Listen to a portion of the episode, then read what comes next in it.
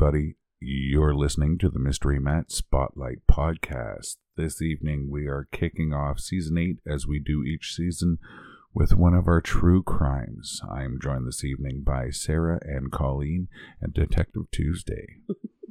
How appropriate. You, you need Detective Tuesday, right? Yes. To Uh, sniff out the criminals. for those of you at home who may have missed that, uh, Tuesday is a poodle. Anyways, uh, I'll throw it over to you because I'm the backseat guy on these ones. Well, I'm going to need both of you guys to be sharp because this one's a tough one and it's going to be a long one. So, Probably a two-parter.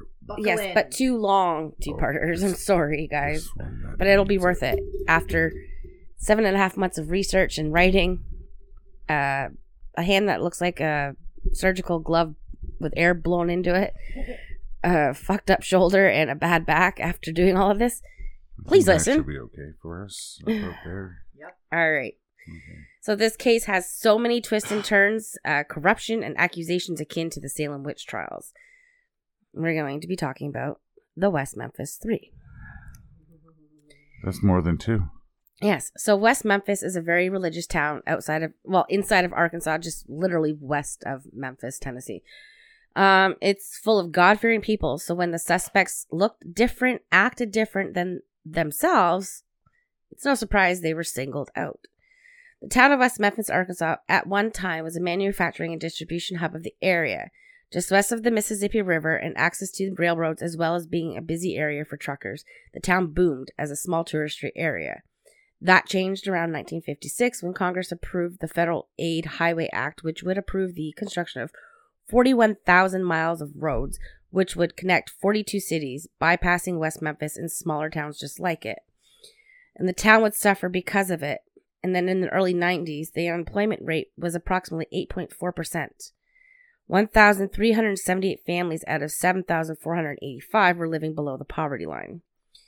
1987 and 1988, natural disasters plagued the cities with tornadoes causing floods, as well as a big blizzard, which also added to the floods, um, resulting in six deaths from a tornado from the tornado and causing 3.5 million dollars worth of damage. And the town struggled to recover, and I don't actually think they did. So these things never really phased kids. Like if you remember when anything like that ever happened in our cities or towns, we were kids. We didn't care. They we didn't worry about the financial backlash of it, right? We just went on. So, three in 1993, three eight-year-old boys would leave school and never return. Michael Moore, Stevie Branch, and Christopher Byers were all grade two students at Weaver Elementary School. Weaver had 335 students ranging from kindergarten to grade 12, and 44 were second graders. Michael Moore was born on July 27, 1984, to Todd and Dana Moore, and was the younger brother to sister Dawn. The family lived at 1398 East Barton in a nice little house. Michael was a very proud Cub Scout and would proudly wear his Cub Scout uniform as much as he could. In fact, he actually loved all uniforms, and he once showed up to school wearing his dad's coat and hat from his Navy uniform. So it's no surprise that Michael wanted to be a police officer when he grew up. He was a natural leader. He was very funny, and it made it, it made it his mission to make people laugh, and he just wanted everyone to be happy. So when he wasn't busy making people laugh, he was out playing with friends, riding on his bike, or playing t-ball, and he also loved math. His closest friend was Stevie Branch, and Stevie Branch was born on November 26, 1984, to Stephen and Pam Branch. In 1985, Stephen and Pam would divorce, and she would go on to marry Terry Hobbs in 1986. Little sister Amanda entered the family in 1989. The Hobbs family lived at 1601 Macaulay Street, and Terry was working as a delivery driver for the Memphis Ice Cream Company, and Pa- Pam worked afternoons at the Catfish Island restaurant. Stevie was very close with his mother and had a little crush on the sister of his best friend Michael, Dawn, who was 10 at the time. Kind of cute, actually, when you think about it. It is cute. Anyway, Stevie was blonde with bright blue eyes and freckles, dusted his nose and cheeks lightly. He was mature for his age and was on the honor roll at school. And just like Michael, Stevie was also a Cub Scout too, and he loved working on projects for his Cub Scouts. Stevie was a little daredevil and loved the Teenage Mutant Ninja Turtles and would practice their moves doing front and back flips. He enjoyed riding his bike and playing with his friends. His maternal grandfather, Jackie Hicks, gave Stevie a pocket knife, which he always, always kept on him. Christopher Byers was friends with Michael and Stevie, but always more on the outside looking in. He was born on June 24th, 1984, to Melissa and Ricky Murray, who divorced in 1988. And in 1989, Melissa married John Mark Byers, who adopted Christopher. They lived across the street from the Moors at 1400 East Barton, with 13 year old stepbrother of Chris's, Ryan. His nickname was Worm because he squirmed around a lot. This is where Nancy would have came in handy in this part. Um, he was diagnosed with ADHD and seeing a psychiatrist. He was being treated with Ritalin for ADHD, extreme impulsivity, destructiveness, opposition, defiance, hyperactivity, extremely low frustration tolerance, and refusal to follow commands. He could be violent and had, uh, had gotten into a few fights at schools and had set a few small fires. John Mark Byers was an unemployed jeweler who had a few run ins with the law for fraud and drug dealing, but instead of ever being charged, he instead worked as a confidential informant for the West Memphis police. And Melissa Byers had prior history of heroin use before marrying Byers.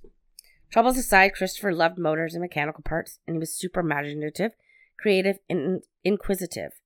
He was also a Cub Scout, and he loved swimming. So now we're gonna hit on the timeline. So on May 5th, 1993, school let out at 2:55 p.m. Michael and Christopher walked home by themselves. It is unknown if they were together. Pam, with along with four-year-old Amanda, walked to the school to walk Stevie home. Michael immediately changed into his Cub Scout uniform before his mother arrives home ten minutes later. Pam starts to make dinner and asks Stevie if he has any homework, and he tells her, Nope, he did it at school, and then proudly hangs it up on the fridge. When Chris gets home, he discovers that no one is home and he can't even get inside, so he sits and waits for a little bit. But anybody knows with a kid with ADHD, ADHD, they're not going to sit for long, right? So, anyway, so Michael rides his bike over to Stevie's, and the two boys bug Pam to go out and ride their bikes together. But she first tells them no because dinner will be ready and she has to go to work at five. Eventually, Pam gives in and tells Stevie to be home at 4:30, and the two boys leave the house at around 3:20. At 3:10, John Mark Byers arrives home, but Chris is not there. He's over at Stevie's looking for Michael and Stevie. He stays to watch the Muppet Babies with Amanda and leaves around 4 p.m. Mark Byers takes Ryan to the courthouse at 3:30 at 3:50 because Ryan was a witness to a hit and run. At 4:15 to 4:30, Terry Hobbs arrives home from work and soon after Pam needs to leave for work but Stevie was not home. They leave and they look for Stevie driving by the Moore's house but there's no sign of the boys. At 5:20, Melissa and Mark Byers arrive home, but he needs to leave again to pick up Ryan. On his way, he sees Chris lying on his belly on a skateboard in the middle of the street. He brings Chris home and gives him a few licks of the belt and tells him to clean the carport before leaving again. So, John Mark Byers is very open about the discipline that he dolled out. Um, he wasn't considered abusive in any way. This was the same discipline that many of us in our generation often dealt with. Sure did. And the reason for the discipline in this action is because Christopher didn't understand that he could have gotten seriously hurt laying on a skateboard in the middle of the road. Oh, so, yeah. yeah, nobody's going to see a little boy on the skateboard in the middle of the road. Yeah. So, at around 5.15 to 5.20, Terry Hobbs and daughter Amanda arrive at friends David Jacoby's house where they play guitar, even though he's supposed to be out looking for Stevie. He eventually leaves around 6 and may have left Amanda with the, with the Jacobys, although they can't remember for 100% sure they did. At 6 p.m., Mark and Ryan arrive back, and Melissa tells Ryan to go and get Chris out of his room. Ryan goes, but Chris isn't there. At around the same time, Dana Moore sees the three boys on North 14th Street and sends Dawn out to get Michael for dinner, but Dawn couldn't find any of them. The Byers go out looking for Christopher for almost an hour. They see a police officer in a parking lot and ask him what they should do, and the officer tells them to go home and call the police to officially report it. Now, why wouldn't he just take the report? Yeah, like he's got a pad and paper He's, too. he's sitting there apparently in a dollar store parking lot doing nothing. oh, jeez. Now, he could have been maybe close to off duty. The other thing is, is that for something as serious as child missing, giving it to him is one thing. Like he's got to dispatch it in, talk to people. But if they call in right to the station, they might get the correct people to talk to. I don't know. True, but I mean, he could have at least made the effort. Yeah, I You would think, right? And couldn't he say, you know what? I will call it in, warn them you'll be calling. I, I don't know. Yeah. yeah. So, anyways, at 8 p.m., Mark Byers calls the police from their home. At 8:10, Officer Regina Meeks arrives at the Byers' home, where Melissa says she saw Chris between 5:30 and 5:45. Dana Moore comes over to report Michael missing and tells Officer Meeks she saw the three boys all together around 6. Officer Meeks leaves around 8:29 to look for the boys. 11 minutes later, Officer Meeks responds to another call. At approximately 8:42 p.m., she goes to the Bojangles restaurant and goes through the drive-through to talk to the manager, Marty King. King tells officer, I don't, I don't, I, she doesn't even go into the restaurant. She just, can't. Yeah. she just goes through the drive-through. Talk about your lazy uh-huh. fucking assholes, Oh, yeah. right? So King tells Officer Meeks that an African American man with a cast on one arm came in covered in mud and blood and locked himself in the ladies' washroom. King described the man's behavior as being disoriented and nonverbal. He had left by the time the officer arrived, and King told Officer Meeks there was blood all over the washroom and had left the left a pair of women's sunglasses behind. Officer Meeks still does not go in. Shortly after, she responds to a call about mischievous teens.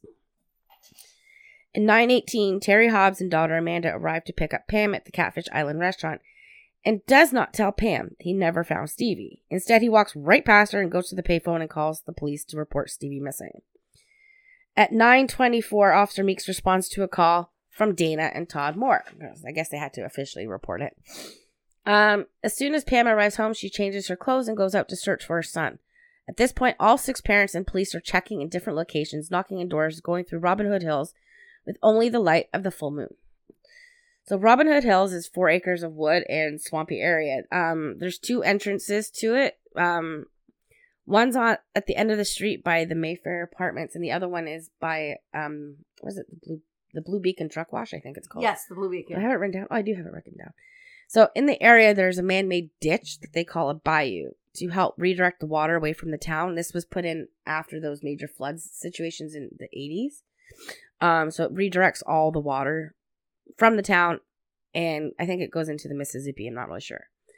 Um, there's also a pipe going from the truck wash side to the other side, with which with what resembles like a one and a half to two inch support beams that you would find in your basement, and on top of it, like the pipe was big enough that about a half a foot off the pipe, top of the round pipe, would be the beam, and then another half of the foot of the pipe would be below it. So it was very narrow. Anyways, that's the best way I can describe it. I will post pictures on the WordPress just so everybody knows. Um, so anyways, they are searching these woods and the mosquitoes are out in the millions, just swarms and swarms of them.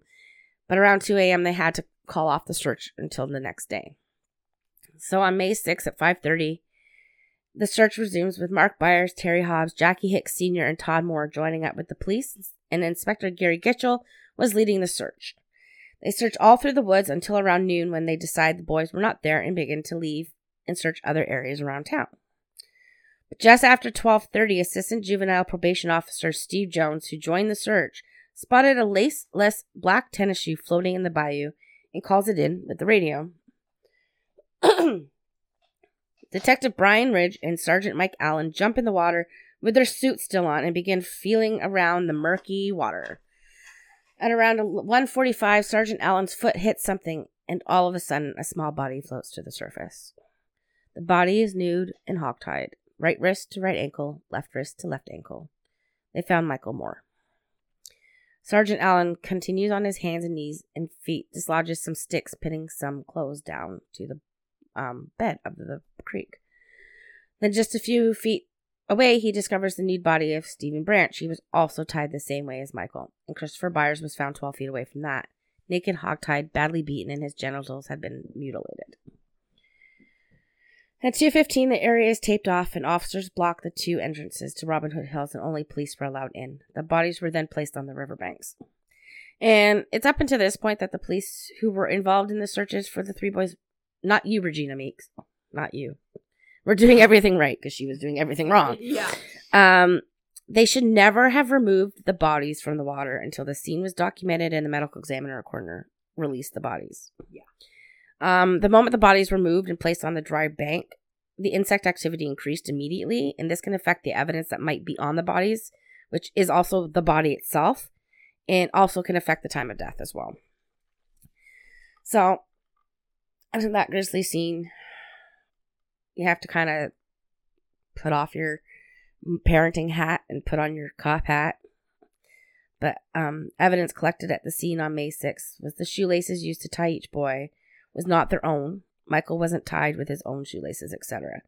Um, the large sticks used to pin the bodies and the clothing to the muddy bottom. The clothes were collected, but the sticks were not. They were found in approximately two and a half feet of murky, muddy water at around 60 degrees Fahrenheit or 15.5 degrees Celsius. Due to the way they were tied, they could not check for rigor, but lividity was present. 50 feet away from where the bodies were found, police found Michael's and Stevie's bicycles in the water. The bikes were collected and placed in an animal control van. They were not wrapped up to preserve potential evidence or to prevent contamination. All the boys' clothing was recovered with the exception of two pairs of underpants and some socks. All three pairs of pants were done up and or buckled and inside out. Only one shoe had laces in it and there was no signs of blood. At 3:30 p.m., the Crittenden County coroner arrives with Ed Poe from the funeral home, and the boys are pronounced deceased at 4 p.m. Their bodies sat on the bank for two hours with temperatures at 80 degrees Fahrenheit. Decompos- decomposition began quickly. News cameras had gathered outside Robin Hood Hills and captured the moment when Inspector Gitchell breaks the terrible news to the parents and Pam Hop faints. Mark Byer gives interviews giving out some details which he never should have done. Steve Jones and Chief Juvenile Probation Officer Jerry Driver are quick to comment to police that this triple murder reads like a satanic sacrifice and they knew just who might be behind it. That's the problem. Yeah. As soon as you put an idea in somebody's head, they're going to stick with it. Yeah. They're going to stick with it no matter what. The the first idea put in, just like how whoever gets their story out first is believed. The first idea put in, that's the one that they will keep going on to the exclusion of others. And and in, and in their defense, right? You don't want to say, oh, the murder of three year old boys was done by somebody for no reason. Mhm. You you need a reason to make make it make sense to you.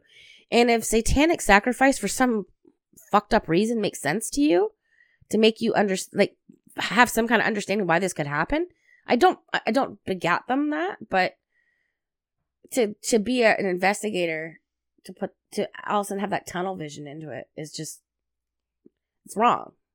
So the idea, the thing is, these these officers they found, they saw the bodies, they saw the scene, they saw the issues on the bodies, and in their mind, I bet they're thinking, the what type of human could do this to a child? And their mind goes, only the most despicable, evil human.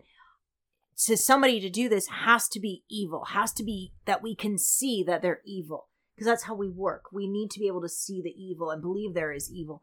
So that's where my thought is is they just thought no way a normal no no normal god fearing person in this town could do this it has to be somebody who is in league with the devil in order to do something this horrific Well, I definitely agree that it's somebody who's evil. oh yeah I mean, you have to, mur- to murder a child, you have to have some evilness in you. oh god yes But, anyways, I digress.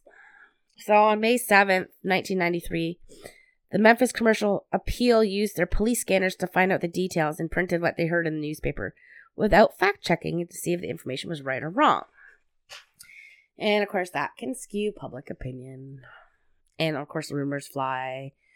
They're not putting out the right information. They're just putting out everything. This conversation between cops that they hear on scanners is not even necessarily factual.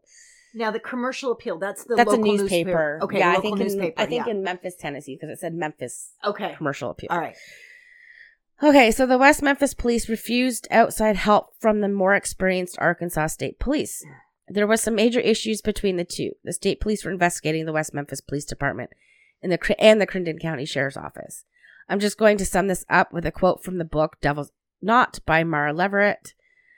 Um, quote, during the 10 weeks immediately preceding the triple murder in May, 14 employees of the county drug task force, including four detectives from the West Memphis Police Department, were questioned by state police. Several officers, including three from West Memphis PD, admitted to having taken guns from the evidence locker.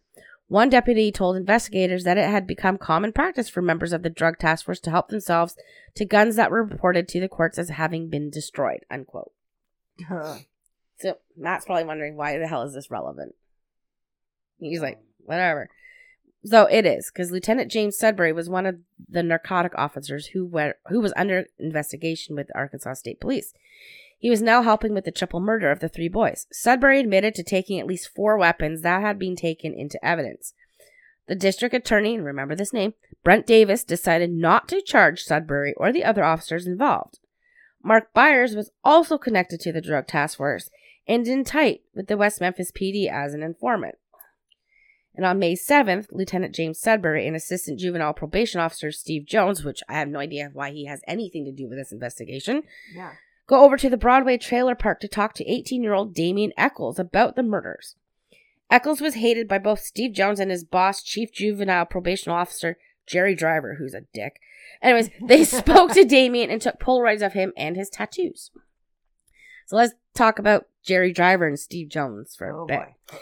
So Driver firmly believed there was a satanic cult activity in the area and he was hell bent on finding it.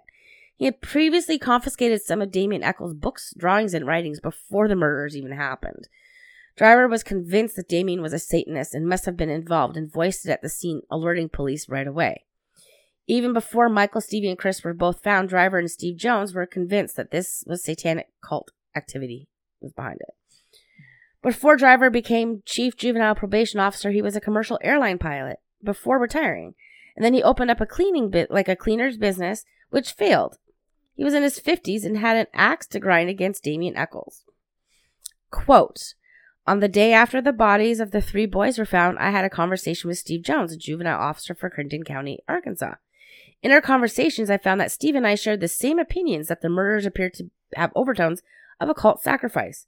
During our conversation, Steve mentioned that of all the people known by him to be involved in cult type activities, one person stood out in his mind. In his opinion, was capable of being involved in this type of crime. That person was Damien Echols. Unquote. That was Lieutenant James Sudbury. Jerry Driver made a list of name, nine people he believed were involved in a devil worshipping cult.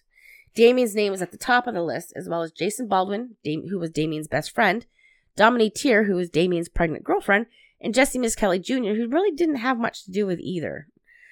The list prompted narcotics officer Shane Griffin to grab Detective Bill Durham and go over to talk to Jason Baldwin, and where he found Damien and Dominique there as well. But we'll get to that. trying to go in as much order as I can here. So the police investigation continues, and they did they did very briefly entertain other persons of interest, like possibly an army vet was involved based on the restraints, and they looked at people who had a history of animal cruelty. On the afternoon of, Ju- of May 6th, Bojangles restaurant manager Marty Kings called the police again after hearing about the boys. Detective Brian Ridge drove over right from the crime scene without changing clothes or shoes and collects the sunglasses, and he takes blood samples for testing. That was left behind. Uh, a week and a half later, 19 year old Chris Morgan, who drove an ice cream truck and was familiar with Stevie Branch's residence, he moved very suddenly to California.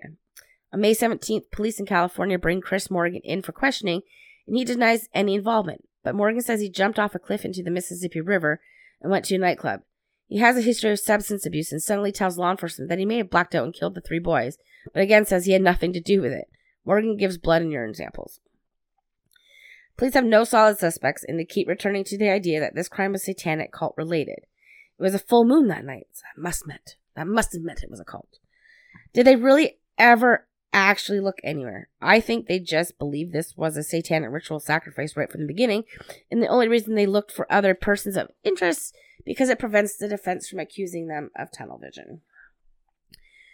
Uh, police turned to Dr. Dale Griffis, a former police officer with 26 years of experience and an, and I quote, occult expert, to find out if whether or not this crime had satanic overtones.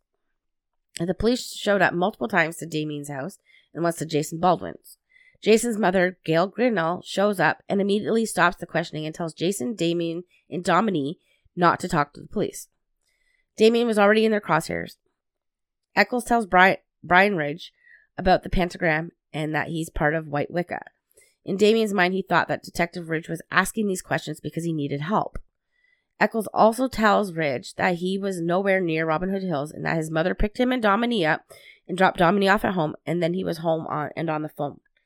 When Detective Ridge asked Damien who he thought did the murders, Damien replied that was probably somebody looking for a thrill. Then he, he's then asked if his religious beliefs could make sense of this horrific crime.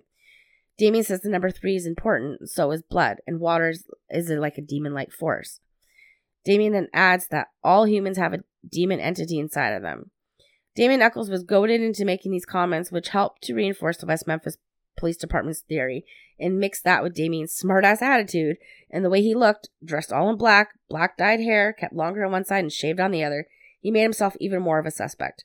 Problem is, they have no evidence connecting Echols to the murder. In the South, they have a very strong fundamentalist beliefs and were not really open to anything not preached from the Bible. Anything outside of their belief system was often, not always, but always, or often enough viewed as devil's work. They heavily believed that the devil was trying to lead people to sin and believed that heavy metal music, wearing black clothes, and playing Dungeons and Dragons and Ouija boards were the gateway to hell and devil worshipping. Wow, we would have all been fucked, wouldn't we? Oh, dear Lord, yes. Uh, I mean, it's just insane. It is. It's Yeah. it's crazy. It this is. whole thing is crazy. Yeah. What- oh, the Dungeons and Dragons book. Yes, you do. Um, yeah. So during the late 1970s, especially in the early 80s, but all the way into the early 90s, satanic panic was prevalent in the United States, especially during in the South. And during this time, the public was given the impression because of the media. Shows like Geraldo Rivera. I don't know if you guys remember. He had like that big thing about satanic cults. Oh, yeah. Geraldo did a whole yeah, bunch on it. huge, Huge, amount. Which he wasn't even anywhere close to being correct. No. Um, excuse me. Uh, where did I say? Oh, in the early 1990s, FBI profilers John Douglas, Robert Ressler, and Dr. Ann Burgess were researching and writing the first edition of the Crime Classification Manual, manual, but they could not find any reliable or factual data supporting satanic-based murders or related crimes. And in 2006, when the second edition came out, there was still no change in that data. Quote, the National Center for the Analysis of Violent Crimes definition of true occult slash satanic murder is murder committed by two or more individu- individuals who rationally plan the crime and whose primary motivation is to fulfill a prescribed satanic ritual calling for the murder.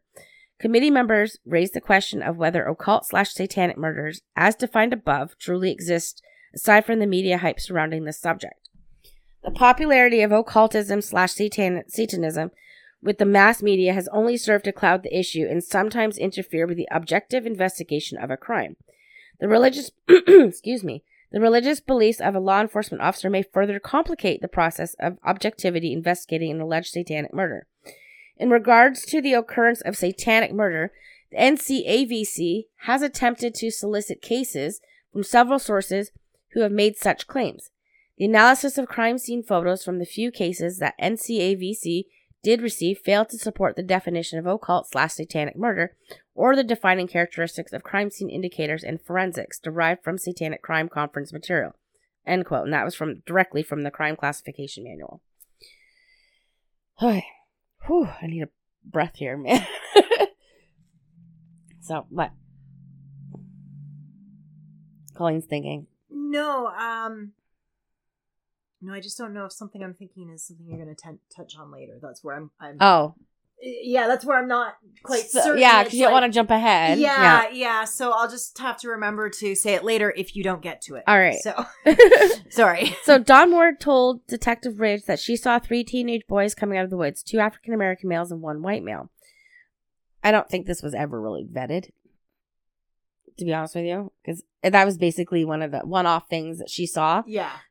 They never really mentioned it again, but I felt like it was important to mention. Yeah. Everybody everybody who saw something, no Yeah. matter what. No Yeah. matter how small it is in Yeah. any crime, if you think you've seen something, you say something. Yeah. Let the police figure it out. Providing they're capable. Um In the early days of the investigation, nine officers were sent out into the community with questionnaires with 11 questions on it, and they knocked on about 528 doors. 180 of those were in the Mayfair apartment complex, and if, remember that's right backs right on to Robin Hood Hills. Um, 11 were marked as vacant, 124 were marked as not answering, but zero surveys were filled out for eight of the 14 streets, and only 60 were actually completed. Police looked into as many individuals who had passed through the Blue Beacon truck wash on May 5th and 6th of May. But so many trucks passed through that if the person responsible was a trucker, they were long gone. Uh, police checked people with vans, which was based on some sketchy eyewitness accounts. And as we know, eyewitnesses aren't always the most reliable. Even though I just said if you see something, say something. But it's true. Like, anyways, on May 12th, they tested the area where the bodies were found for blood using luminol. they discovered very faint reactions to random areas around the site. An 11 foot high bluff, which overlooked the stream on either side of a tree, another area where used plastic sheeting was, the west bank of the stream bed to the right of some trees had all indications that small amounts of blood was present. However, between May 6th and the day of the luminol test, it had rained, and the search for blood evidence was found where law enforcement had laid the bodies after being pulled from the water. The West Memphis police were so focused on the satanic cult angle that the case number was changed from either 655 or 656 to 666. Oh dear. Of course, they deny this. Uh huh. Yeah. Yeah, they deny this.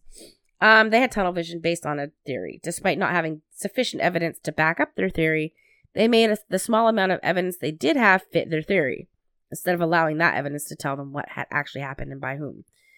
They had nothing significant, significant that pointed to a ritualistic murder. There was no candles or wax residue, no symbols present, nothing.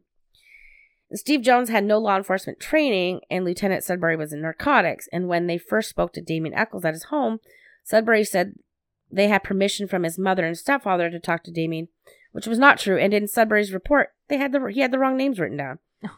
Sudbury in his included in his report that the interview took place in Damien's bedroom and that Damien was wearing dark clothes and had a pentagram tattooed on his chest. But the questions he asked Damien was not present in the report. Steve Jones made note that two pairs of his boots and tennis shoes had mud caked on the bottoms. Damien later said that Jones was the one who asked most of the questions that really had nothing to do with the murders. Questions like who is his favorite author, favorite book of the Bible, if he's ever reading any, if he's ever read anything by Anton LaVey, and if he knew anything about devil worshipping, and if there was any plans to sacrifice children. Oh yeah, th- those aren't leading, are no, they? they're not leading at all, and they're not. They're also very stupid questions. Oh god, yeah. They also took Polaroids of him, and then they would show Damien's photo all over town. While in court, both James and Sudbury denied taking the photo. The photo was damaging because once that photo was put out there, people around town came forward about seeing cult members. Their damages this damages their case by putting a person of interest in the public eye. Not only do they have no evidence connecting Echols, but now these eyewitnesses can make shit up because now they believe that this person in the photo must be guilty. So Damien is interviewed three times on May 7th by Jones and Sudbury, May 8th in front of Jason's trailer with Jason and Domini, which is when Gail Gr- Grinnell put a stop to it, and by, by Detective Ridge at the police station on May 10th. On May 9th, Narlene Hollingsworth, who was also Domini's aunt, told police that she had seen Damien and Domini on May 5th leaving Robin Hood Hills wearing muddy clothes but Narlene knew about the rumors and had knowledge of the photo that was going around town. Notice that she didn't put Jason there. It was just yeah, Do- Damien uh, and Domini. Domini. Yeah, I'm interested that she put Domini there because you'd think as Domini's aunt, she'd try and keep Oh, Domini no. out of She's it. She's a this woman's a piece of work. oh boy. When Damien was interviewed by Detective Ridge on May 10th, Damien told Ridge that he had went to Jason and, and Domini to go to Jason's uncle and waited while Jason cut the grass. Then he and Domini walked to a laundromat and used the poly or the polyphone, the payphone, to call for a ride. His mother picked them up and dropped Domini off at her home before going home around five five thirty, where Pam, Joe, Michelle, and Damien ate dinner. And then he was on the phone until approximately six thirty with Jennifer Bearden. Then the four of them left to go visit the Sanderses around seven p.m. and then left their place at seven thirty. Nine people corroborated this. When they got home, Damien was on the phone all night with different people. He not only gave his alibi, Damien freely gave blood, hair, blood and hair samples and willingly took a polygraph. According to Detective Bill Durham, Damien showed deception on important questions, and this is my favorite: was guilty via admission through absence of denial. Okay, women. Let me let me process. Guilty via. Guilty via. Admission through absence of denial, which means he didn't deny it. So he's guilty He's automatically because he- guilty. because he didn't say, "Listen, I did not kill those three boys." That means he's guilty. Yeah. Yeah. Wowzers. Okay, I didn't kill anybody who died last night. Just so that anybody knows that. Okay. I didn't either. Yeah, yeah. No, just, just in case I was busy writing out. this. Yeah, yeah. It's like just just in case anybody. I'm on camera all night long. Matt's staying freakishly quiet. You're guilty. Just bring the gavel down. Yeah, I thought that was ridiculous. yeah, that's insane. So clearly they didn't have any other suspects, so they just kept making things fit Damien.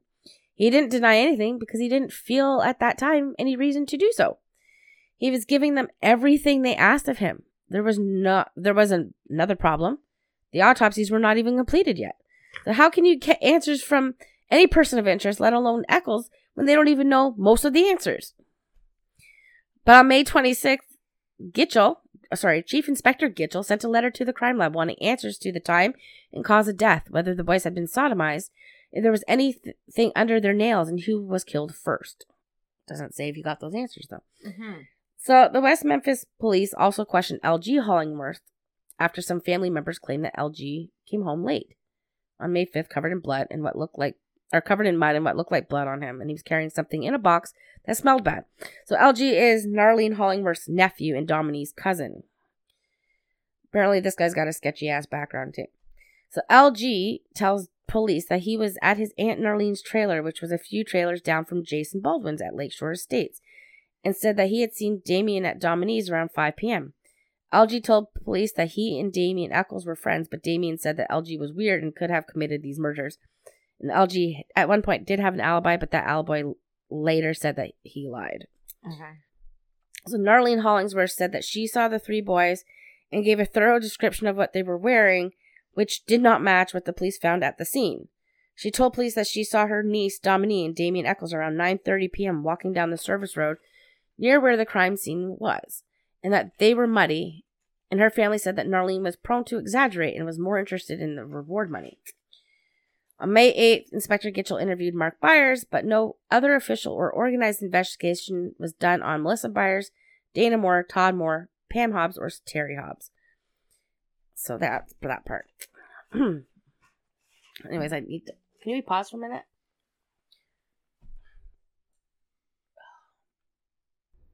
And we're back. I hope everybody took a little bit of a break there because this may be a long episode, which may be preceded by another long episode. We're not sure how it's going to play out yet. But, uh, Sarah, continue, please. All right.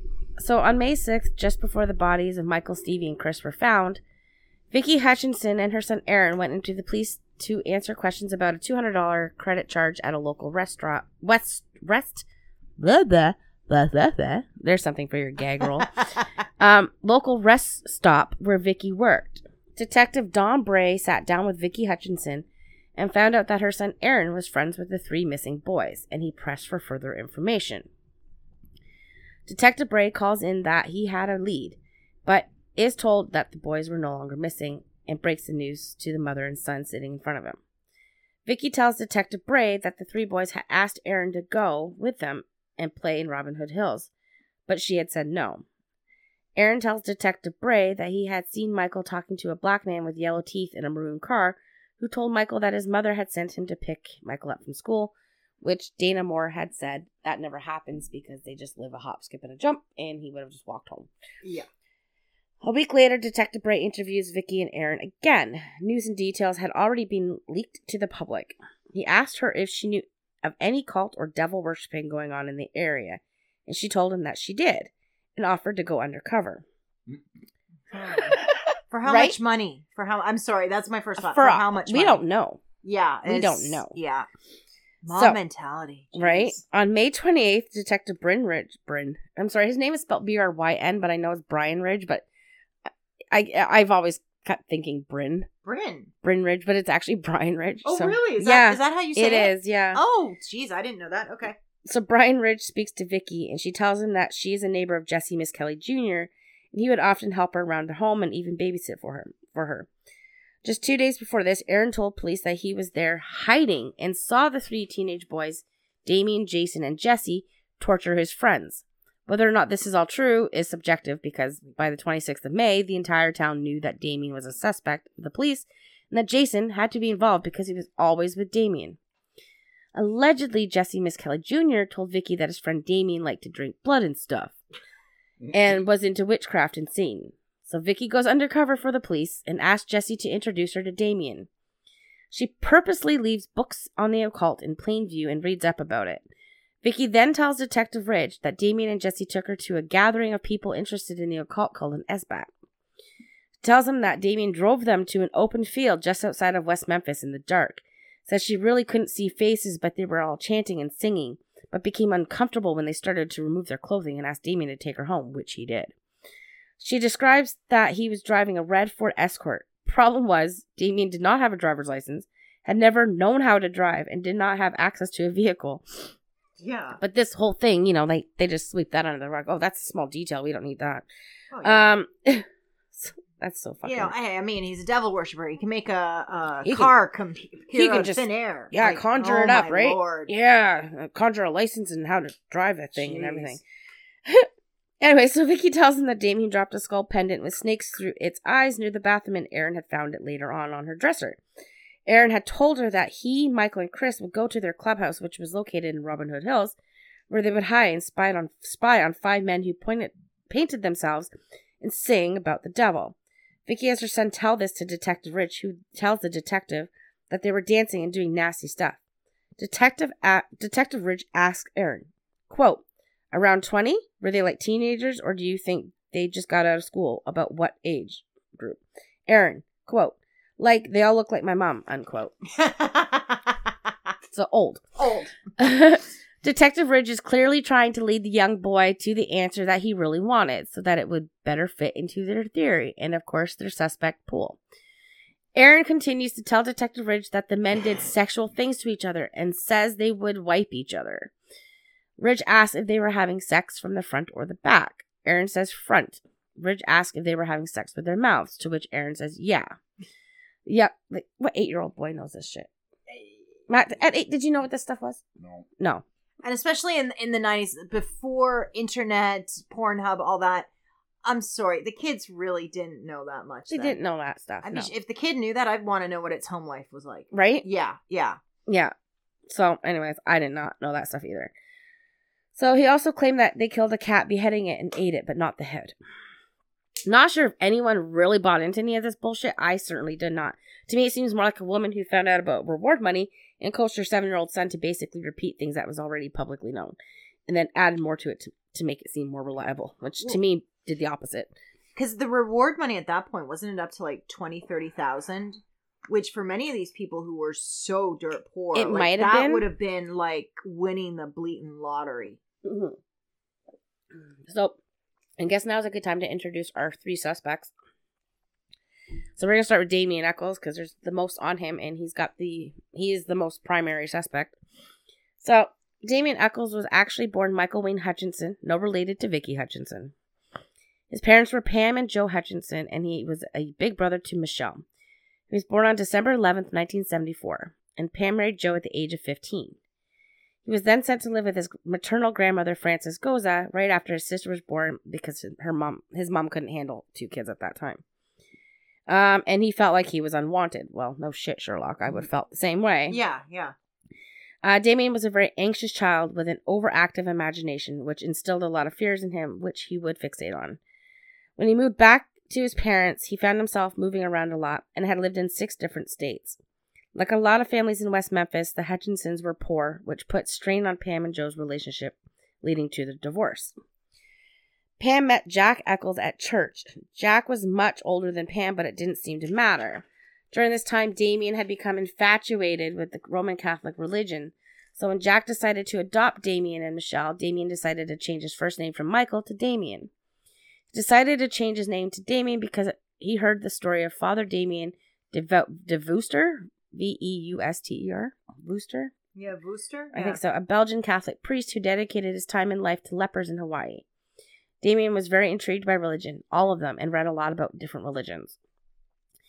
Damien's relationship with his stepfather was volatile. He hated Jack. Jack forced the family to attend church three times a week and was an extreme fundamentalist. Damien suffered from insomnia and would have bouts of either crying or laughing uncontrollably. He walked a lot and spent a lot of time a lot of the time at the library. He was also a music lover and an avid skateboarder.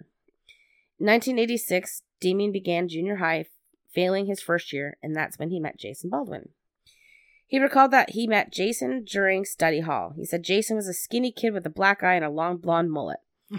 Jason was drawing and doodling to pass the time, and at Jason's feet was a black was a backpack filled with a large collection of cassette tapes like Metallica, Anthrax, Slayer, Iron Maiden, and so much more. There were no books to be seen. They became friends and would listen to Jason's tape collection by sharing the headphones, one in Jason's ear and one in Damien's, collected, connected to Jason's Walkman. They shared everything clothes, music, and even homes, staying over at each other's houses. They were like brothers. Wow, we can identify with that, can we not? Oh yeah. Uh-huh. Yeah, exactly. It's basically Our childhood. Yeah, yeah. Yeah. So Damien's family moved in with his grandmother, who lived at the same trailer park where Jason lived. Damien met Jason, Jason, Jesse Misskelley Jr. by accident. He met Jesse through Jason when one day Damien showed up at Jason's only to be told he was at Jesse's. Both Damien and Jason rarely hung out with Jesse. Jason had only done so because he felt bad. Marion High School was filled with with teens from middle to upper class homes in similar neighborhoods. They'd be driving new cars and were all dolled up in designer clothes. So when Damien started there, he stood out. Dressed in black with his hair dyed black as well and poor, he felt very alone. He was considered a freak. At 16, he met 15 year old Deanna Holcomb, who came from a very religious family. She told Damien she was Wiccan, and that's when he began reading about it. The Holcombs welcomed Damien into their home until he, they discovered Deanna and Damien were having sex. After that, they snuck around together for a while, but Deanna would break up with him, and their breakup wouldn't last, and the two continued to see each other. In an unfortunate decision on their part to run away on the last day of school, ended up putting Damien on Jerry Driver's radar. With neither of them being able to drive, they took off on foot, and once tired, they found solace in an abandoned trailer. The Holcombs called the police, and the two were located, and Damien was arrested. And Jerry Driver begins his reign of terror and takes an unusual, and I do mean unusual, interest in Damien's life, more so than I think most probation officers would. Uh, he even started talking about Satanism with Echols right away, even asking if Damien heard anything. Driver has Damien sit in jail, and while there, he learns that his stepsister Michelle accuses their stepfather Jack Echols of sexual abuse. Then Driver sends Damien to a psychiatric center. He is a, he is admitted on June first, nineteen ninety two, and is prescribed antidepressants. During all this, his parents Pam and Joe reunite. Driver allegedly tells Damien that he and Deanna were trying to have a baby in order to sacrifice it. Damien is appalled and denies that allegation, says he's Wiccan, not a Satanist. Good for you, Damien. Good for you, buddy. On June 25th, Damien is released to his parents' custody and the family moves to Oregon. Damien worked with his father Joe at a gas station, but Damien was struggling. He missed Jason, his friend Dominique, and Deanna. Joe felt his son was depressed enough that he might hurt himself, so they admitted Damien to St. Vincent's Hospitals in Portland, Oregon for two days. And Jerry Driver learns about this and reports Damien tried to kill his parents and eat them alive. Talk about a big jump. wow, he really is reaching like mad. He's reaching, and it's like makes you wonder which one of these guys actually has the problem. well, and it, it's like, what is wrong with his mind that his his mind immediately goes to that? Like, I'm sorry, that's normally not the thing that you're gonna No. think about. Like, like what the hell? It's like no, this kid's depressed. It doesn't mean he's gonna kill his parents and eat them. and like eat them. that's so like- stupid. Uh, yeah, dude, So- what you reading? Right. So Jerry's also in contact with the juvenile authorities in Portland, where Portland counselor Calvin Downey said that Driver com- communicated or commented saying that Damien and his friends were Satanists and that Damien was a witch, as well as Driver's baby sacrificing theory. And he also said that Pam and Joe were also involved in the satanic belief system. When Calvin Downey visited the family, he reported that Damien seemed pretty normal for a teenager. He worked, but had no real hobbies. Downey also reported that Damien wasn't very happy with Jerry Driver's asser- assertions, and honestly, who would be? yeah, He had just four months until he turned 18 and would remain under minimal supervision. Obviously, Calvin Downey sees that this kid is just a normal kid going through your normal teenage angst. yeah. He doesn't have the background prejudices that Driver has No, for some reason. That's the versus the Northwest versus the South. yeah. So Jerry Driver wasn't done with Damien, not by a long shot. So he sent a letter to Calvin Downey claiming that Damien was in violation of his probation because he was trying to contact Deanna. What really pissed Driver off was when he found out Damien was moving back to West Memphis and also saw this as a violation of his Echols, Echols probation. probation. When Damien moves back, he moves in with Jack and immediately goes to see Jason and Dominique. A few days later, Driver brings Damien to jail where he was kept for a few weeks before being sent to the hospital again. The doctors cannot figure out why Damien was even there. So, Jeez. Once released, Damien got his GED while living with Jack and once a week attended his appointment with Driver. Damien said both Driver and Steve Jones would often grill him about the occult. They have this strange obsession with the occult and Satanists, not Damien. That's my, like, they're the one who keeps bringing up. They're the ones who are fixated on this idea. This is Yeah. before the murders. So obviously they're the ones who have this obsession with it. Now, who is Jack again? Sorry. Jack Echols is his stepfather. Jack Echols. Okay, sorry. All right, sorry. Without the last name, I was lost on that Oh, one. sorry. Okay. Yeah. Yeah. So Driver had his hate on for Damien.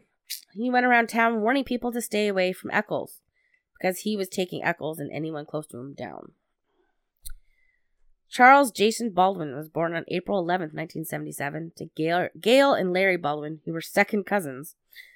The two divorced, and Larry lived in central Arkansas. Gail would also have two more sons, Matthew and Terry, who were very close to Jason. Gail Grinnell suffered from schizophrenia and had once tried to commit suicide. Jason had found her, called 911, and helped to save her life. Jason stepped up to help his mom out by taking care of his brothers as well as around their trailer in Lakeshore Estates trailer park. Neighbors described Jason as a sweet, gentle, and responsible young man, and he often babysat for them. He got good grades in school and was a talented artist. He enjoyed hunting, fishing, had pet snakes, and a cat. He loved heavy metal music and had a collection of band t shirts. Yes, I had a t shirt that time, Matt, instead of band tees. His family attended church like the rest of the town of Memphis, and he was a God fearing person. Like Damien, Jason was considered an outcast, and the two of them became best friends. At the age of 12, Jason was charged with breaking and entering in criminal mischief. When he, along with his 10 year old brother Matt and two other boys, entered a building near the trailer park which they thought had been abandoned. Inside the building, there were old rusty cars, and what started out as an innocent game of hide and seek ended up with the boys throwing rocks at these cars. The cars, according to the police, were vintage. Jason was put on probation and reported to Steve Jones. Jason believed that both Jones and Driver hated him, and that was the reason they accused him, along with Damien, of starting a cult long before the murders. Jason and Damien had dreams and plans together, one of which was they were going to get out of West Memphis. Yeah, run, guys, run. Should get out now. but Damien had already gotten out and he'd come back. He'd come back because of Jason and Dominique. That's right. He came back because I can understand that. I can totally understand that. Yep. It's the ties that it's that cord that just keeps you connected to certain mm, people. Yep. Yep. Those are the, your people, you Yep. know? So, Jesse Lloyd, Misskelley Jr. Okay, this gets a little bit complicated. I didn't go into the whole background of his childhood because, well, it branched out a lot. Yeah. Um, anyways, he was born July 10th, 1975, and lived with his father, Jesse Misskelley Sr. His parents divorced when he was very young, and his parent, his father would remarry so many more times. so many. Um, at the age of seven, Jesse couldn't recite his ABCs past the letter R or count past 15. He was given an intelligent test where he scored 67, and the specialist said that Jesse was, and I quote, mildly mentally retarded, unquote. Jesse's behavior was disrespectful, stubborn, sulky, impulsive, uncooperative, indifferent, and prone to rage. He had a tendency to lash out at both teachers and other students. When he was eight, he was taken to a psychologist in Memphis where they said Jesse was non psychotic, not retarded, but has low self esteem, lacks confidence, and feels bad about himself and the world. He was vulnerable, unable to handle pressure, and was overwhelmed very easily. Jesse abused animals and pulled out his own hair and would bite himself when frustrated. Despite all of Jesse's issue, the counseling did not last and the family refused hospitalization. Jesse was devoted to Jesse Sr. despite being angry at his father. Since he couldn't take his anger out on his father, he would take it out on safer targets. At age 11, he made it to the third grade, and at the age of 16, 16 was bumped up to the ninth grade. During that same year, he had lost he had his last psychological exam, where they discovered he had deficits in general information, abstract and concrete and numeral reasoning, language development, word knowledge, verbal communication, spatial visualization. He tested to having a 72 IQ. He also had a strong history of violence and a predisposition to violence, coming from a family with a history of child abuse as well as substance abuse. Now, actually, the timeline fits there for the early 90s for that happening with him being bumped up to ninth grade despite not having the The rest of it? the, the, the, the intellect in that because in the early 90s was when the ADA became in place in the States and a big push was made for integration of kids. Mhm. You make sure they go into the grade for their age.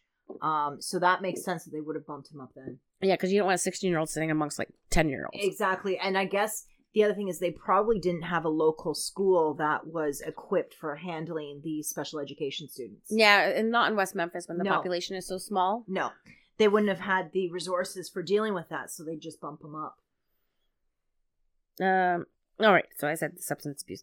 Jesse admitted that he had huffed gasoline for two years in his early teens and used alcohol and marijuana. Marijuana not gonna do fuck all, so don't worry about that one. Um, he dropped out of school and began working alongside his father, who worked as a mechanic.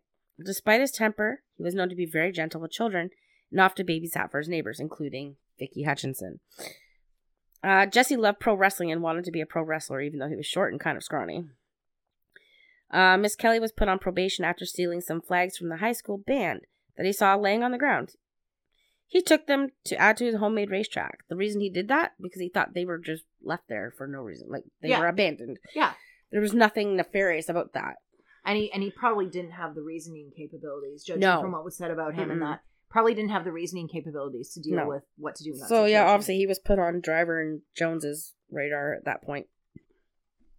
Jesse Sr. said that his son often stayed away from Damien Echols because he was afraid of him. The only time he was ever with Damien was the rare occasions that he was with Jason, and Jason was always with uh, Damien and Dominique. There's too many D's that throws me off. Yeah.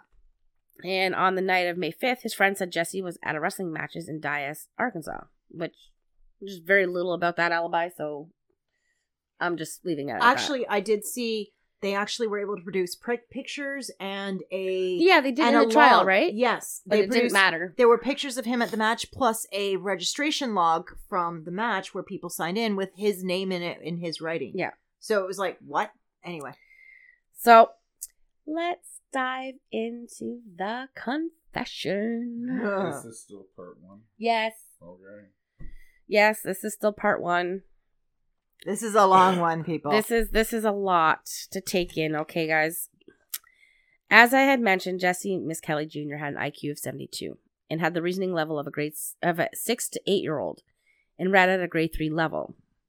Jesse was really good at masking his disability and would agree with others to cope. This makes him highly suggestible. When he was brought into the West Memphis police for an interview on June 3rd, there was no way that Jesse could truly comprehend what was happening. He was under the understanding that the police just wanted to talk to him. They used the enticing reward money to make him more comfortable. Jesse really wanted that money so he could buy his dad a new truck. That just tells you how innocent he is, Yeah, right? Like- very, very innocent, very childlike. Yes. Detective Brian Ridge and Chief Inspector Gary Gitchell interviewed Jesse for four hours between 10 a.m. and 2 p.m. without recording the interview. Jesse denies knowing anything as well as denying he was involved. he told Detective Ridge that he had heard around town that Damien Echols and Robert Birch might have committed the crimes. At the same time, Misskelley denies having any involvement in satanic activity and said he wasn't even aware it was in the area. Jesse told them on May 6th, on his way to a job in Memphis, that he heard three boys were missing. Just after 11 a.m., Jesse is read his rights, which should have been done before they began interviewing him, Mhm. and they should have recorded it as well.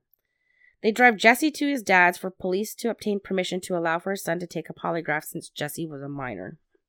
Granted, I'm thinking his father's not the brightest bulb in the bunch either No. because I'm sorry, I'm not going to just give my kid permission to take a polygraph and not go with them. Yeah. You know? But I mean, background, history, all that. Yeah, the father might not have thought anything. Oh yeah, sure, sure, please go for it, do it, have fun. Yeah. So Detective Bill Durham, and this this is nasty. This is nasty trick. Tells Jesse that the polygraph machine can read minds. Oh, bugger. Why? Why would you do that? Like, Because you can. well, you can lie, but why would you do that to somebody who's clearly got a mental uh, handicap? The other thing is, they You're might. fucking with him. if he was good enough at hiding it, I have known people who it took me a while to realize just exactly what they were masking. I don't think he was hiding it that well because if Yeah. you go into the, the more we go into this, Yeah. the more you realize that these guys knew that they were what they were dealing with. Jesse is pretty obvious from what I can see, but I know some are good at hiding it. The other thing is, is, is that the police was just thinking, I'm going to do whatever I can. Yeah. Well, anyways, it must have worked because when the test is over, Detective Durham tells the other detectives, quote, he's lying his ass off, unquote. At 2:44 p.m., Jesse sits back down with Ridge and Gitchell and they begin to uh, begin an audio recording only. No video, just audio. They show him pictures of the three deceased boys and Jesse does not know who is who. And they show him autopsy photos because the photos are done but the autopsy report is not in yet. Um, Gitchell then draws two circles and asks if Jesse is going to be in the circle with them, the good guys, or the other circle with the bad guys. Ooh. That shows that they are clearly aware Yeah. of Jesse's lack of intelligence. Yeah, yeah, that one really shows how much- simplified it. Yeah, they really did, and they used a visual representation. Yeah, Yeah. yeah. they they they were aware. And they yeah. yeah it was during this first recorded interview that is more that is it more than evident that both ridge and gitchell are leading jesse guiding him to say what they wanted him to say. Mhm. even getting frustrated with jesse at certain points when he didn't say what they wanted him to. There's no way that we can go through the entire confession but i'll read parts where it's clear that they are leading him. And i kind of did kind of overdo it a little bit i will admit that so jesse begins saying that jason baldwin called him on may 5th to go with him and damien but Jesse says no because he had to work. Jesse ends up going with them. Ridge asks, At nine o'clock in the morning? Jesse, yes, I did. Then they establish that they walked there. Ridge asks to explain where Robin Hood Hills was, and Jesse says by the Blue Beacon truck wash. Did Jesse even know the boys were found there? Ridge, quote, What occurred while you were there? Unquote. Jesse, quote, When I was there, I saw Damien hit this one, hit this one boy real bad, and then, uh, and then he started screwing them and stuff and then uh ridge interrupts him and takes out a newspaper article with all three boys pictures and asks which boy did damien hit. And jesse says michael moore. And gitchell points and says this boy right here? Jesse says yeah. And gitchell says that's the Byers' boy. Gitchell asks if that's who he was pointing at. And jesse said mm-hmm And they do look very different. they're very different Yeah, all boys. three boys looked very different from each other. Yeah. Ridge asks, so you saw Damien strike Chris Byers in the head. That's a leading. hmm He's right leading right there. He's asking where Chris was struck, and Jesse volunteered the head because if Jesse had volunteered the head without being told, it wouldn't be leading. But he gave Jesse the answer. We also don't have a visual representation. Could have been that. I mean, I'm We don't know. The He police could have been- officers could have been tapping their heads. Who knows? Yeah, exactly, right? We don't know. We have no idea. Oh, and to make it even more clear, they still do not have the completed autopsy reports at this point. Uh, Jesse tells him that Jason hit Steve Branch and started doing the same thing. Said Michael Moore took off and that he chased him through, chased him and brought him back and held him, held onto him until the other two got to him, and then says he left. Ridge, all okay, all right. When you get the boys back together, where you at from the creek? Now Ridge is giving Jesse a more precise location as to where the crime occurred, and shortly after Ridge asks if there were if they were in the woods, and also if Jesse is on the side of the bayou or out in the field, which is suggestive. hmm Ridge, can you describe to me what in those woods? What's the location where you were? Jesse, uh, Ridge, is there a path that you go down? Jesse, uh, down a little path. Jesse has no clue, and so Ridge says the word path, which Jesse says again. Yeah. Jesse basically and un- unintentionally puts himself in the middle by saying he chased down Michael and held on to him, not understanding that now he's part of the, these murders, despite saying he leaves right after. Then Ridge says to him, When you come back a little later, all three boys are tied. Jesse says, Mm hmm. And then I took off and went home. So, we'll summarize. Jess, uh, Ridge suggests a knife was present. He also suggests a knife was used to cut one of the boys. Gitchell asks if the boy was cut on the bottom and points to the groin area. Ridge asks if Jesse knows what a penis is. Jesse keeps adding what they want and tries to remove himself by saying that he took off. Jesse's asked what time this all went down at, and he says noon. Ridge doesn't want that answer, so he suggests by asking if it was after school. Jesse sticks with noon and says the boys skipped school. Jesse says he got to Robin Hood Hills at 9 in the morning, now saying he met them there. Before he said he went with them. So he's already confused. Jesse or Ridge asked Jesse, What time is it now? Jesse didn't know. Ridge asked if he wore a wristwatch. He said it was at home. Ridge then suggests that Jesse's time period might not be exactly right. Jesse responds with, Right. So, Ridge then asks, It was like earlier in the day, but you don't know exactly what time? Okay, because we've got, I've gotten some real confusion with the times that you're telling me, but now this nine o'clock in the evening call that you got, explain that to me. I read that the way it sounded, Yeah. just so you know. Yeah. Ridge pretty much gave stuff away right there because Jesse said nine in the morning, not at night. Uh-huh. So Ridge, fe- Ridge feeds him the later time in that statement. Jesse says they called him at 9 and he had went home at noon.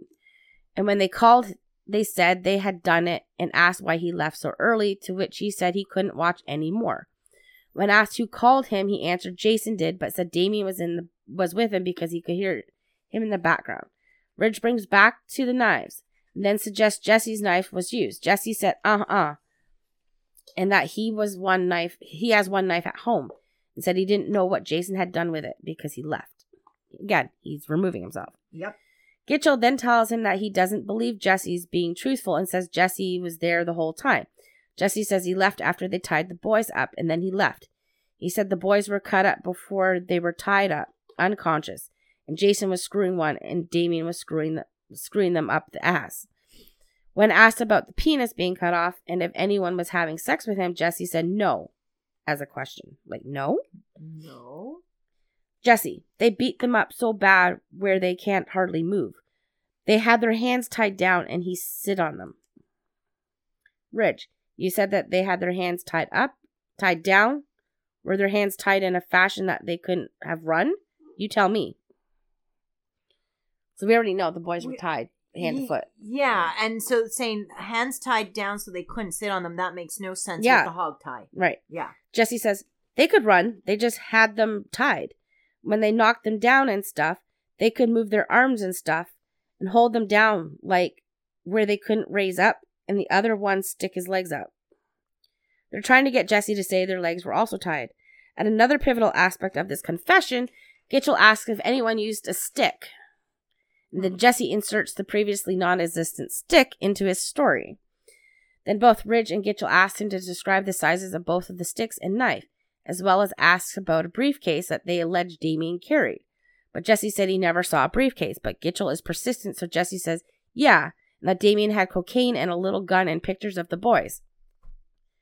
Okay. Jesse also stated that the boys were tied up with rope and never says with shoelaces. Yeah, there's a big difference. It definitely is a big Yeah. difference. And he would have known that. Yeah. They Yeah. talked to Jesse about the cult, which Jesse said he joined three months ago and gives all sorts of weird details about it. Detective Ridge asked Jesse about them all being in the water, and his response was, They was just playing around, but the little boys didn't go in.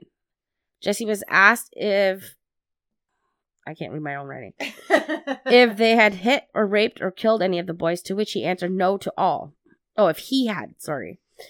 He had he then led by Ridge to say he saw Chris Byers get killed and that he was choked.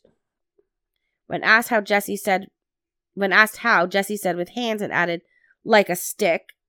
And since this was never video recorded, we have no real way to know if they were physically prompting Jesse. They also managed to get him to say that the phone call from Jason at 9 p.m. took place an hour after Jesse left the scene, which placed him there at 8 p.m. Earlier, Jesse kept saying he left around noon, or 3 or 4. They slowly guided him to, to where they wanted him, at the scene at their estimated time of the murders. The interview ends at 8 at 3:18 p.m. and picks back up again not long after and ends again. Whatever was said in between, we will never know. Jesse is not released. He is now arrested. and he would have thought, well, okay, I've given them what they want, and I wasn't there. I didn't do anything. Like, like I didn't kill the boys, so why would they want me? Is his reasoning on that? Because he'd made sure that he said he didn't do it. He just was there. It's a bullshit. It's a bullshit Absolutely. confession. Absolutely. And I I'm going to put the audio um clip of it from YouTube into the WordPress and I might even just actually post it directly on the Mystery Map uh, fan club page on Facebook because the whole audio is there. Like I, I've heard of cops screwing up, But that's but bad. not like deliberately, pretty much writing their own story about whatever they think Yeah. whoever did what. Right? Like that's just. and we'll have more on the false confessions in the trial because um, Dan Stidham brings in um, experts in that field.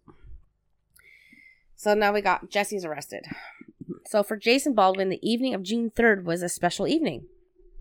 He had just finished high school. Not high school, but that school year, sorry.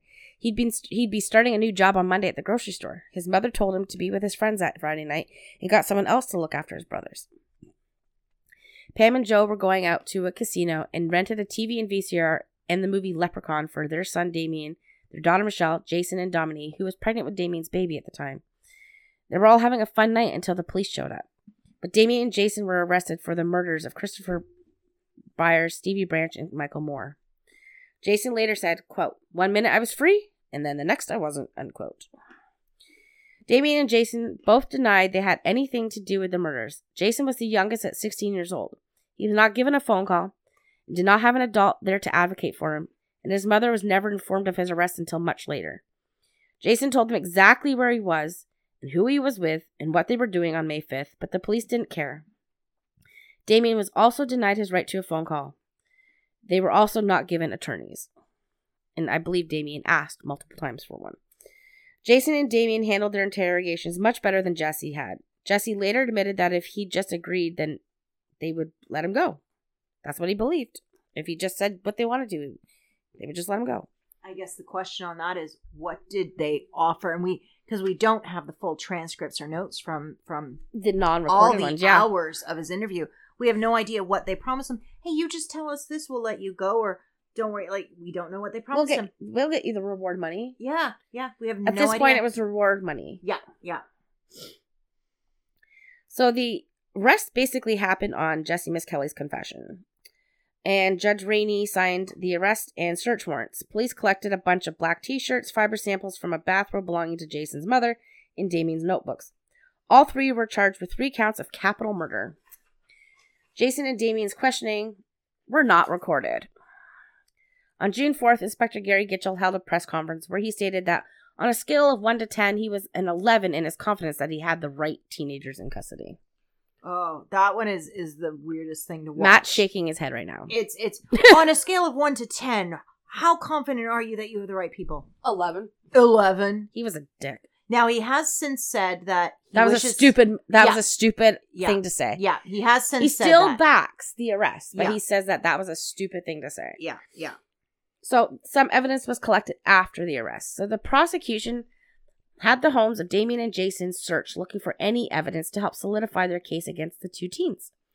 About 600 pieces of evidence was collected, including 100 pieces of clothing, 87 hair samples, numerous fingerprints, blood and urine samples, 17 knives, three sticks, three hammers, three robes, two razors, an ice axe, candle, hook, a mask, and a pre- and previously a mason jar of water from the crime scene, which was asked by Dr. Frank Peretti, the examiner. And a partridge. In a pear tree. Yeah, I was gonna add that too.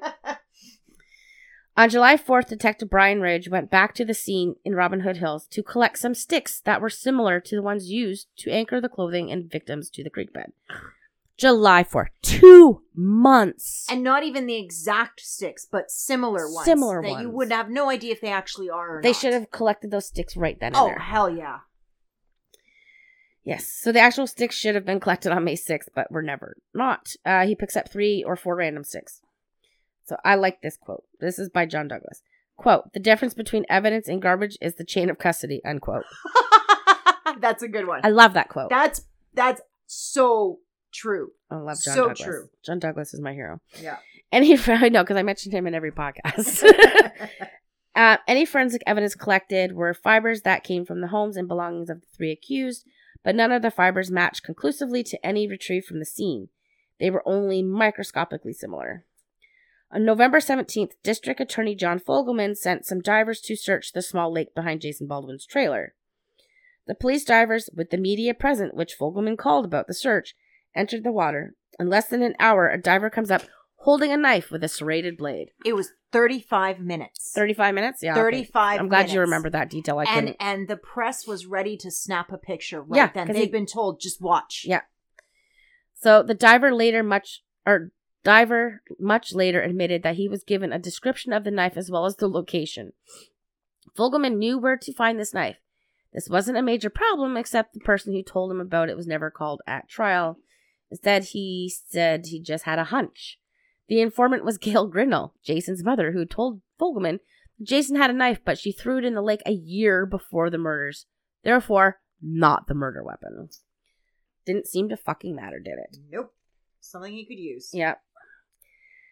So none of the fibers directly matched anything from Jason or Damien, but many of the fibers were more consistent with fibers collected from the Moore's residence. Most of, if not all, the clothes came from the local Walmart where the entire town shopped. There was no DNA found on the bodies or at the crime scene that connected Echols, Baldwin, or Misskelley. A month before the first trial was set to begin, Mark Byers gave the HBO Paradise Lost production crew a knife. Upon closer look by one of the film crew, noticed what looked like blood on it, so they sent it back to the West Memphis police. Another piece of the evidentiary puzzle is, of course, the autopsies. And this is going to be tough, so if you guys want to skip it, if Matt remembers, we'll put a timestamp in there. What time is it at, Matt? So the autopsy reports on Chris, Stevie, and Michael were completed after the arrest of Damien, Jason, and Jesse. Usually the police have some pieces of the autopsy before the rest called a preliminary, but not in this case. Let's start with Stevie. Stevie Branch's right hand was hogtied to his right ankle with a black shoelace. His left hand was hogtied to his left ankle with a white shoelace. His right ear had multiple contusions and abrasions, as well as scattered abrasions over his right eye with a half inch contusion over his right eyelid and brow. There was also a two inch scratch under Stevie's right eye.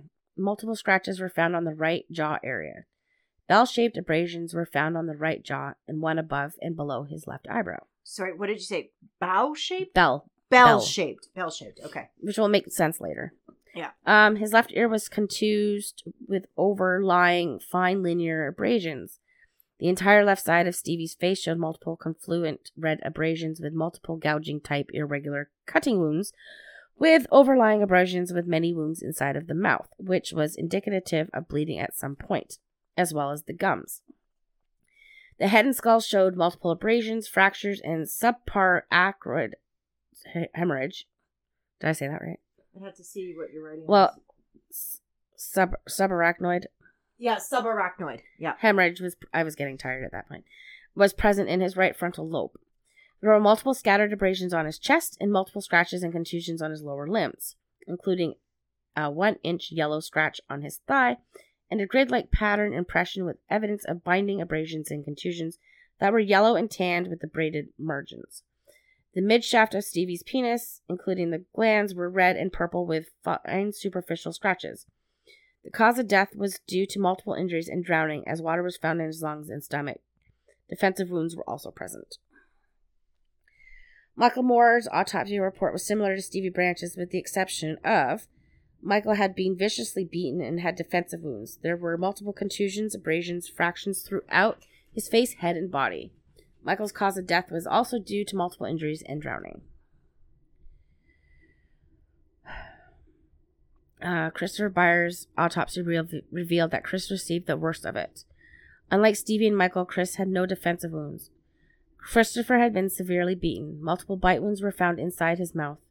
Multiple fractures at the base of his skull, including a three and a half inch radiating fracture on the left cranial, as well as a left posterior medial cranial quarter of an inch punched out fracture. The side of his penis, scrotal sac, and testicles were missing, with gaping defect of two and three quarters by one and a half inch shaft of penis, present gaping defects surrounded by multiple and extensive irregular punctuating, gouging type injuries. Also present were scars from past injuries. Whereas both Stevie and Michael had binding contusions around their wrists and ankles, Christopher only had faint contusions on his left wrist and left, left ankle, and were not accompanied by any other contusions to the surrounding area, leading to the speculation they were tied post mortem. Cause of death for Christopher Byers was not drowning, but blood loss from multiple injuries. Now, just a question: Wasn't Christopher Byers the one who had uh, some issues with ADD, and so that would almost make sense that he sustained worse injuries because of the three boys. I bet that he might have been. He beaked who- off. Yeah, yeah. So he might have really pissed off whoever did it. It's yeah. Later, Mark Byers says the same thing. He says chances are he would probably have spoken up and said, "You're not my dad. I don't have to listen to you," and probably pissed off the person, yeah. yeah. and that's why he got the worst of it. Yeah. But he's an eight-year-old boy. Oh my god, absolutely. That's just like even just listening to you say that, it's like I wish I could skip forward. Yeah. uh, and I've seen the pictures, unfortunately. yeah, yeah, Yeah. If you watch Paradise Lost, um, any of them, be warned. You will see autop- autopsy photos and photos of their bodies on the yeah, riverbanks. yeah. Yeah, it's shocking. It is shocking. Yeah. and I've seen things, but that was probably the That's that was actually probably the second worst thing I've ever seen. worst. JonBenét's Yeah. autopsy photos that I found accidentally. Yeah, yeah, yeah. Okay, so With the tough subject of the boys' autopsies out of the way, we can move forward with the trials. Okay, just give me a second. We're at one nineteen twenty. People want to skip to One that. nineteen twenty. Okay. So with the tough topic of the boys' autopsies out of the way, we can move forward with the trials. Before the trials happened, Jesse Misskelley's June 3rd confession was leaked to the media, further tainting the public opinion regarding the three arrested teens. Having something like this publicly made potentially taints potential jury pools, hence negating the right to a fair trial. Oh, and I love this guy. I love this guy. Public defender Dan Stidham was assigned to Jesse's case. Oh. Stidham assumed that Jesse was guilty. Like everyone else, Jess, uh, Stidham thought, why would an innocent person confess? Mhm. He assumed his client would enter a guilty plea, and it was his job to try and work out the best possible deal for Jesse and prepare him to testify against the other two. He quickly came to realize that Jesse did not understand that Dan was there for his best interest and to protect him. Jesse didn't truly understand what a lawyer was. This made Dan Stidham take a closer look at things. So he listened very intently to the taped confession and realized that the confession wasn't Jesse's, but more so Detective Ridges and Inspector Gitchell leading his client. There was no way Stidham could allow his client to go down for a murder he had nothing to do with. Stidham was heading for battle. And false confessions were still not known much about at that time. That No. was still very early phase. Yeah. Um, it's not like now where more is known, but back then it really wasn't a thing that people thought of. Yeah. It was decided that the trials would be separated into two Jesse Misskelley's first, and then Damien Echols and Jason Baldwin together. Jason Baldwin's public defender, Paul Ford, tried to get his client's trial separated from Damien's, but was denied, citing extravagant court costs. In my opinion, as well as many others, that denial was because there was no evidence connecting evi- uh, connecting Jason to the murders, other than Jesse's confession. No other wit- no other witnesses placed Jason with Damien's sightings. Jesse's trial was set to go first, with Judge David Burnett set to preside over both. He's a Mm. dick. He's a dick, and I hate him. I'm sitting here growling Oh, at his he's a name. Dick. Like, oh, oh. and he's a creepy fucking Oh. ginger too. Sorry. How did I know the ginger part was going to come up? He's just that creepy guy. Like yeah, he is. he looks like he touches babies. Mm. That's a statement. I said he looks like it. I didn't say he actually did. Yeah. Um, Just an ass. we might want to edit ass. that out. Yeah. On January 19th, 1994, opening statements began. Dan Stidham told the jury that police used Jesse's low IQ against him and that the confession Jesse Misskelley gave was not only false but factually wrong and pointed out the inconsistencies. Stidham also informed the jury that on the day of May 5th, 1993, his client was 40 miles away on a roofing job, leaving at 4 p.m. and not getting home until around 6. During cross examination of Detective Brian Ridge, Stidham asked if they found any evidence of cult like paraphernalia, such as candles or carvings of 666, to which Richard admitted they did not and that he was not an expert.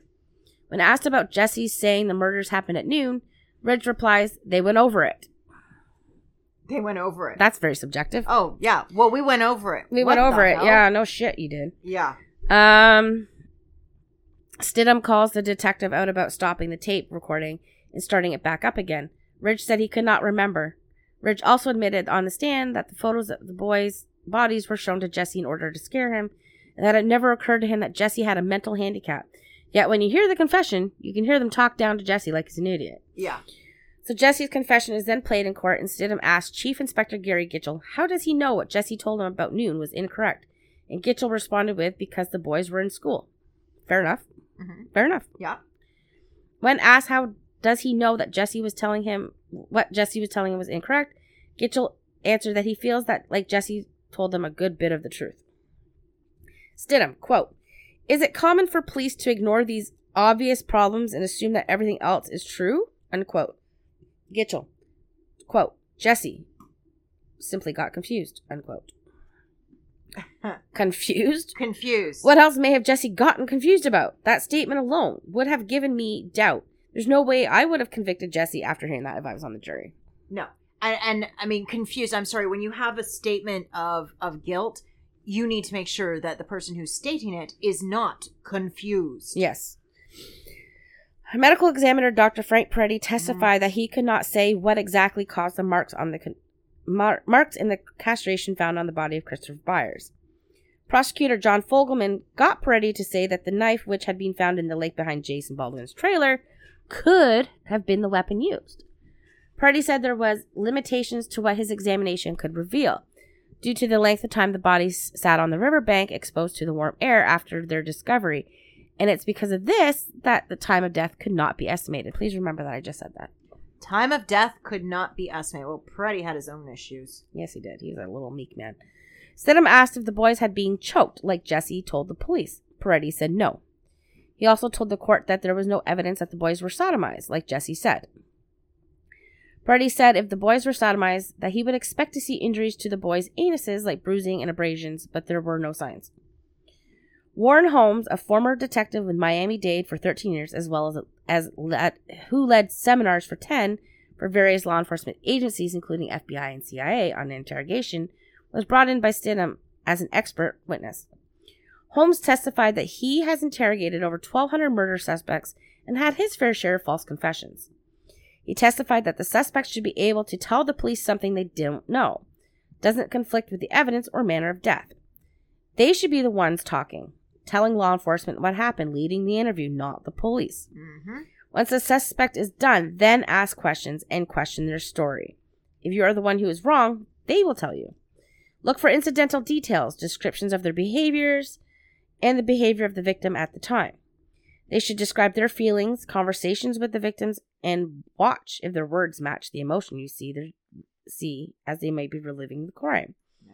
Have them do a walkthrough of the crime scene where you'll be able to tell if the suspect is reliving or fantasizing about it.